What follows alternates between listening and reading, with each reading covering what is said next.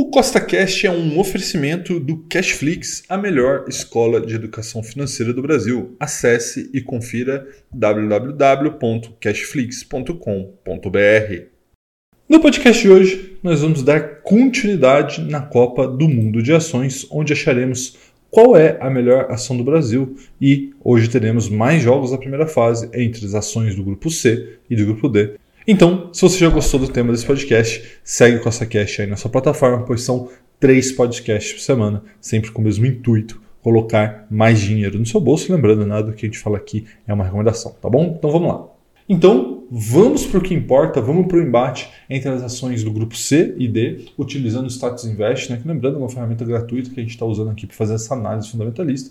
Lembrando que os jogos, por exemplo, do grupo A e B já foram, caso você não tenha visto, vou deixar aqui para você com a desclassificação de inclusive uma cabeça de chave. Né? Então, as cabeças de chave são as maiores empresas do Brasil e uma delas já ficou pelo caminho. Então, veja esse vídeo e vamos lá, vamos começar os jogos de hoje da Copa do Mundo de Ações.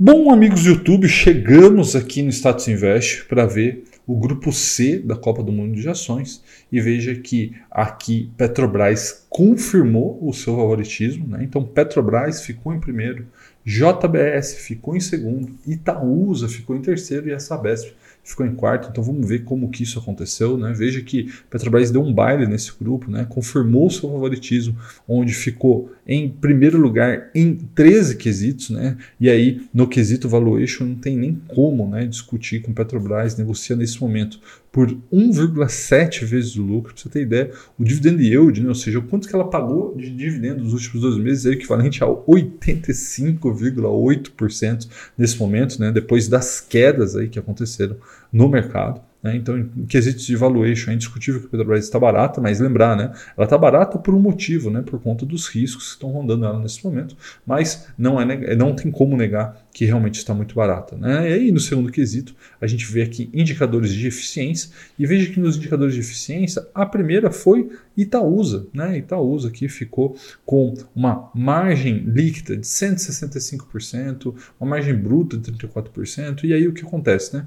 Muita gente pergunta de Itaúsa, Rafael, como que a margem líquida de Itaúsa é maior que a margem bruta? Basicamente é pelo fato dela ser uma holding, né? então acaba que a receita financeira ela entra após a receita operacional, e isso faz com que a sua margem líquida seja muito, muito alta. Então veja que esse é um valor discrepante aqui, deveria ser, sei lá, é, desconsiderado, mas enfim, não vai mudar nada aqui para gente, porque ela ficou aqui em terceiro, fora do ranking aqui para se classificar para a próxima fase. Né? Mas veja que em segundo ficou a margem líquida da Petrobras em 28%, que é uma margem muito, muito alta. Veja que a própria JBS, que ficou em segundo, tem uma margem de 5%, e quem ficou aqui na Sabesp em quarto lugar, ficou em segundo no caso, né? Ficou com uma margem líquida, aliás, terceiro, ficou com uma margem líquida de 14,38%.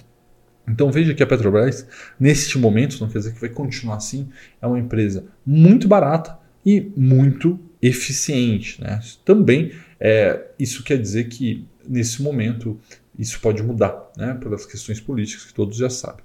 Outro aspecto importante para a gente olhar aqui agora é as questões de endividamento. Né? E quem está em primeiro, ou seja, com o endividamento mais folgado, é justamente a Itaúsa. Né? Ficou em primeiro em quase todos os quesitos, e aqui em segundo e terceiro ficou disputando os outros players do mercado. Lembrando que a Petrobras, no caso, já foi a empresa mais endividada do mundo. Isso foi resolvido aí nos últimos anos, né? Vamos ver o que vai acontecer a partir de agora.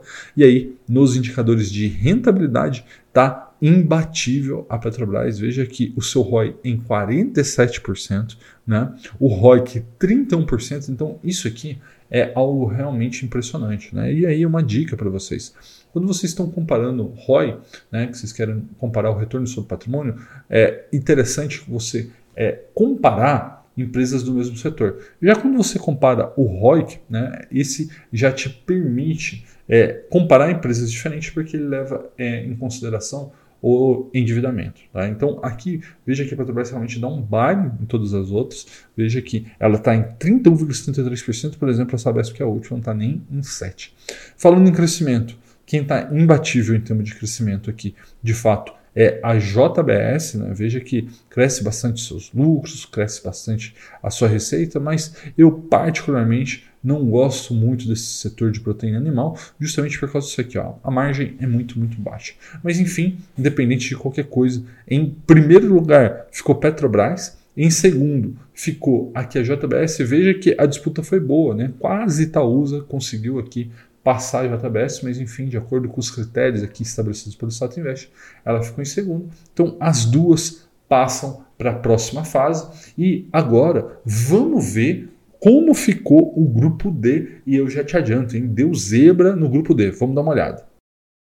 Bom, pessoal, então, como vocês podem ver, estamos aqui no grupo C, né, um grupo composto por Suzano e Ipera Pharma, que ficaram em primeiro e segundo lugar, Bradesco e Rap Vida. Né? Então, veja que Bradesco deu zebra né, para ele, era cabeça de chave, não conseguiu passar dessa primeira fase, ficou para trás, perdendo seu lugar para Suzano e Ipera Pharma. Vamos ver como que isso aconteceu. Né?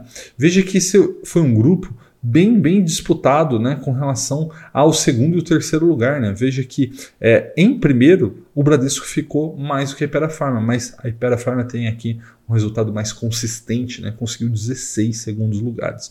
Então vamos ver aqui o que aconteceu. Primeiro, em questões de valuation, né? ficou aqui mais Claro que Suzano tem um valuation melhor nesse momento, né? Ficou em primeiro lugar e aí Rap Vida foi totalmente, é, vamos dizer assim, é prejudicada por conta de prejuízo, né? Então, se a gente quer investir a longo prazo, nós temos que buscar empresas que dão lucro. Daí Rap Vida deu prejuízo, ficou lá para trás, não tem jeito, né? Veja que, então, nos critérios de valuation, é, Suzano ficou majoritariamente em primeiro lugar, mas aqui ó, a Ipera Pharma conseguiu várias, né, é, é, vamos dizer assim, medalhas, né, vários bons lugares, né, o PVP não foi ruim, o PL não foi ruim, né, então isso faz com que ela tenha conseguido, e é lógico que em termos de valuation, o Rap Vida como estava com prejuízo, acabou jogando no colo da Ipera Farm essa questão. Né?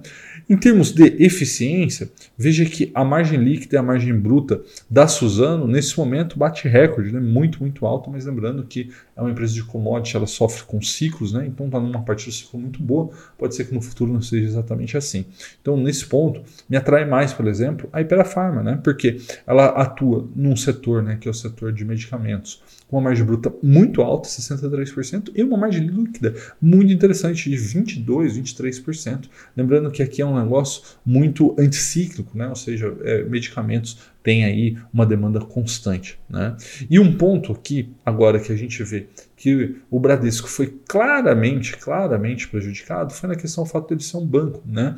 Indicadores de endividamento, no caso aqui do banco, faz com que ele seja zerado. Então ele ficou em último lugar aqui. Esse é um ponto realmente que prejudica os bancos aqui na análise, mas independente de qualquer coisa, veja que em primeiro lugar, dependendo da métrica, nós temos aqui a Suzano ou a Rap Vida, né? E aí a Ipera Pharma sempre aqui em segundo lugar. Então, ao conquistar vários segundos lugares, ela de fato conseguiu aqui desclassificar o Bradesco. Né? Olhando os indicadores de rentabilidade, nada se compara nesse momento a Suzano, novamente por conta do ciclo, e agora em segundo, Ipera Pharma ficou muito bem colocado e também em crescimento.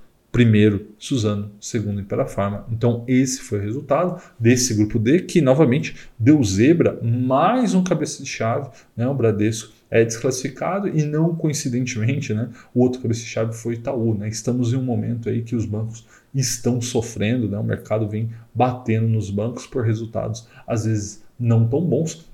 E isso fez com que eles sejam desclassificados aqui da Copa do Mundo de Ações. Então, até o momento, só Banco do Brasil conseguiu seguir na disputa. Tá bom, pessoal? Então vamos lá. Deixa eu voltar para o computador para eu te passar agora os próximos passos da Copa do Mundo de Ações.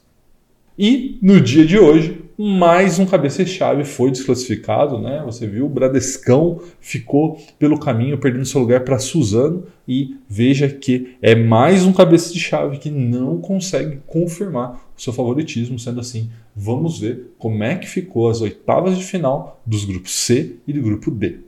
No grupo C, a Petrobras confirmou seu favoritismo, ficou em primeiro lugar e vai enfrentar a Ipera Pharma na oitava de final, que ficou em segundo no grupo D. Já na outra oitava de final, a peleja vai ser entre Suzano, que desbancou a favorita Bradesco e ficou em primeiro lugar no grupo D, contra a gigante JBS, que ficou em segundo no grupo C. Então, esses jogos serão no dia 6 do 12, junto com as outras oitavas de final que já foram definidas entre Vale contra Banco do Brasil e Eneva contra Vibra. Tá bom? Um forte abraço e até a próxima.